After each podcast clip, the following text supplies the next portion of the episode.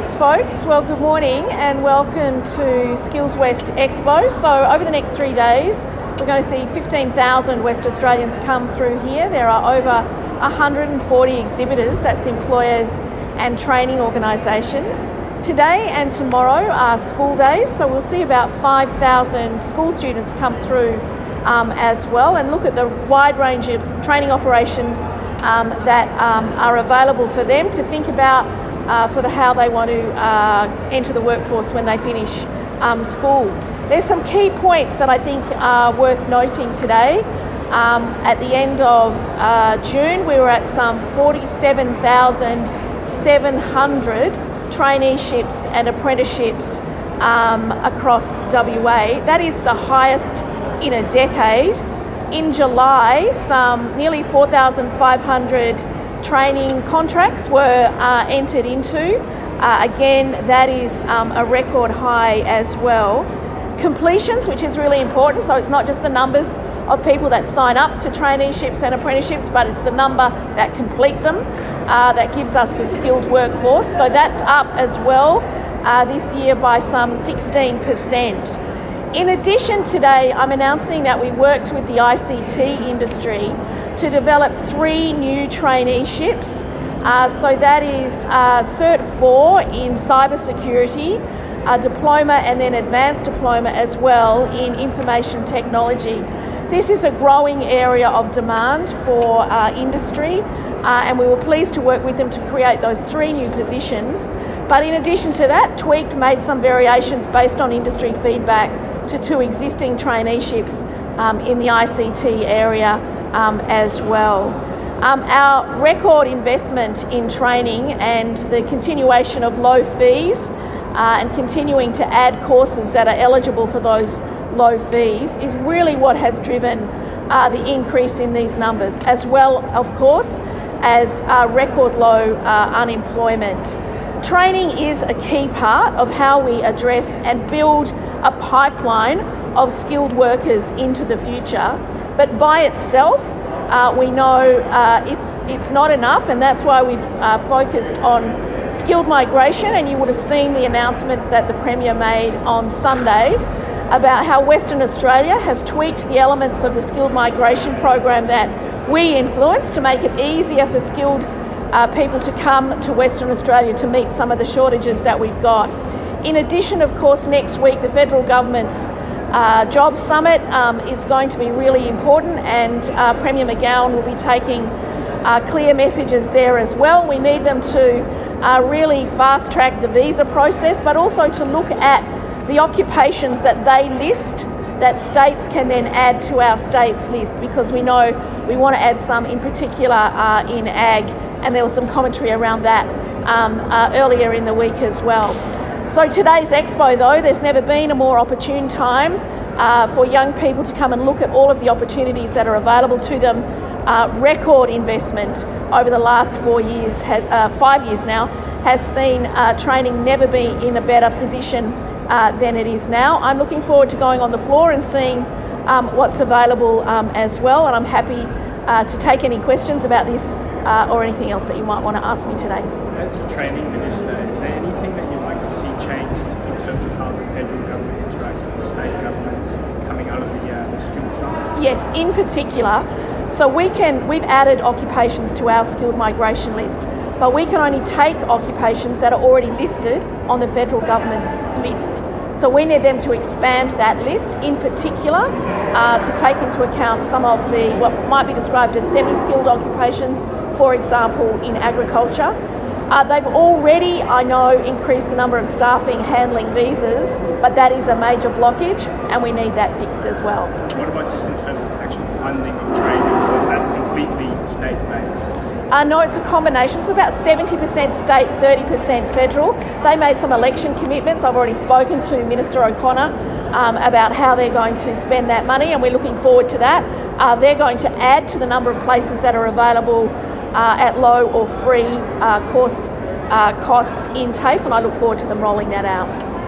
Adding, adding agriculture to this, is what roles in particular really, you know, that you need to target? Uh, yeah, so there are some that are that already have qualifications uh, and are already captured either in TAFE or at Muresk, for example. There are others that are semi-skilled, so there's not a direct qualification right now, and we need the federal government to add to those too. So it's around uh, driving some of the machinery. I can probably get you a list. Uh, I don't have the list in front of me, but um, uh, Minister MacTiernan made some comments about that earlier in the week as well. Um, the Commonwealth is open to doing this. We know that they recognise the problem that industry is facing across the nation. Uh, and that we're competing obviously with other nations as well as we come out of the pandemic. I know they're open to it. I'm looking forward to seeing what comes out of that summit. These um, training numbers are impressive. Is there a risk though that they are scuttled by migration? If we open the doors to migration, are all of these people going to have a job? Uh, sure, and that's why the measures that the Premier announced on Sunday are temporary.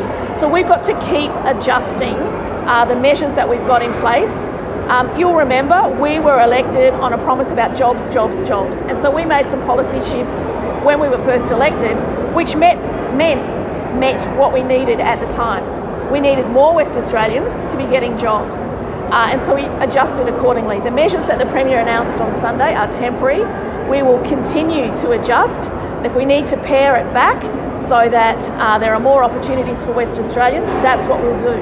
Right now, with record low unemployment in Western Australia, there are some very specific cohorts of people who we can probably do some more to help get back into, like older workers, for example. We've really got to get over that um, kind of bias, really, that exists that if you're over 60, um, suddenly you've got nothing to contribute uh, to the workforce. We've got to tackle that as well, and there are other cohorts that we can help. But with record low unemployment, and every industry across Western Australia looking for workers, clearly we need more skilled workers right now. Recruiting older workers though requires it does require changes, and we've spoken about it for some time in terms of people, uh, you know, being able to work longer before it starts impacting on their pensions, um, uh, their super. I mean, they've been talking about it for weeks and months. Nothing's getting done. No, but I would imagine that uh, the key advocacy groups for seniors and others, Jeff, will be taking that position uh, to the summit next week. It is about you know the balance uh, uh, around pensions and superannuation as well, um, but we know that there are people with highly skilled, high experience, calm, methodical. Um, they'd be great mentors in the workplace, and we've seen some examples of that. So, whatever the Commonwealth Government can do to adjust those income measures, um, I look forward to that as well. But it's, just, it's, it's as if there is no urgency. I mean, talks of recruiting, uh, you know, hundreds of islanders or, or, people from East Timor to bring them down and, in, on those temporary measures. Just um, nothing seems to be getting done, and there doesn't seem to be any urgency about it. Yeah, well, in Western Australia, I'd take issue with that because certainly Minister MacTiernan um, did a whole bunch of work, and we got uh, workers coming in from uh, some of the island, Solomon Island, I think, and, and other places in the last uh, 18 months. So Western Australia has shown that we can do it. Um, I do think to be fair to the federal government, you know, they've only been in government now, what is it, just about three months or so, and this summit next week will be important. And I'm sure that they'll already have been working on the sort of things that people have been putting to them as well. Do you think it needs a philosophical change when it comes to older workers? I mean, some of us remember the 2020 summit that Kevin Rudd had. They talked about the grey army. Never happened. Yeah, I think you're right. Um, I think there is a kind of inbuilt um, bias in the minds of some uh, employers, some recruiters, um, that perhaps um, you know your most energetic worker is in their 30s or 40s. In fact, what we know we need as well is the experience and the mentoring that really only people who've had a long experience in the workforce um, will have. So it is about shifting uh, the impacts on income policy. It is about shifting the kind of inbuilt bias I think that some people have about the worth of people uh, over 60. It's a combination of those things. When it comes to. I was just going to um, ask about um, a story that was running this morning on radio that government modelling suggesting that demand for, for teachers uh, will outstrip graduates by 4,000 over the next three years. Could you comment on this? Yeah, I will. So the report I heard this morning said it was uh, West Australian government modelling uh, that indicated about 4,000 secondary teachers in particular we'd be short. Um, there is no West Australian government modelling I've seen that reflects anything like that. There was some work done by the Commonwealth Department which indicated, I think, over a four year period across the nation, uh, a kind of deficit of about 4,000. So that's kind of nationwide. I will say, if I give you this example, at the beginning of 2022, we had a churn, if you like, um, of uh, teachers uh, of about 2,000. We needed about 2,500. Um, so that was universities are now producing less teaching graduates and more teachers are retiring. It is an ageing um, workforce. Um, so we needed about 2,500 at the start of 2022. We had, a, across our various pools, just over 3,000. So we got there, but it is, there's no question about it, it's tight, and that's the tightest it's been for a long time. There's a range of measures we put in place in WA to address that, and then just about 10 days ago, I attended uh, the teacher shortage roundtable convened by Minister Jason Clare uh, in Canberra, and all of the states in the Commonwealth are committed to a further range of measures to put in place to address that. Well, in particular, uh, pressure in the regions, of course. Yes, I mean, there always is, um, but in particular, it's secondary and some of the specialist uh, maths and science areas. Is that going to include having to bring teachers in from overseas, and is that something that states tend to do in the past in big numbers? Uh, it is something we're going to have to do. Um, skilled, uh, in, you know, teaching qualifications are included on the list, uh, and the department has been working on making sure its uh, interface with people wanting to come and work uh, from overseas um, is solid. So making sure that the, the website is user friendly, for example. Uh, I've certainly had conversations with the Teachers Registration Board about how we can be more flexible.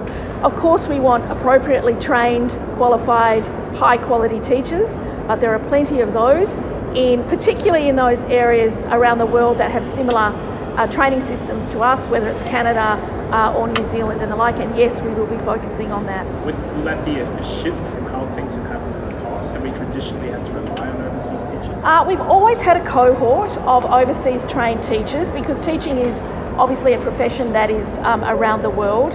Uh, right now, though, um, we're going to certainly put more focus on it. And just on um, the, the subject of workers. Do you have any insight into these apprenticeships and traineeships? How many of those are among um, the age? Mature age sort of uh, yeah, I, I, don't off the top of my head. I'll see what I can get you, but certainly one of the things that we put in place was uh, making it easier for employers. We provided a grant system for employers to take on what is described as a mature age apprentice is actually somebody over 21, so it's not as mature as we might think um, mature means. Um, but we've, we've put that in place to, to kind of make sure that there's not a financial incentive for employers to take the younger ones over someone who's really spent some time in the workforce, thought about where they want to go, and is deeply committed uh, to that. So that's already being put in place. But I'll see if we can get you some numbers on, uh, on what the age cohort is. Okay, thanks very much, folks.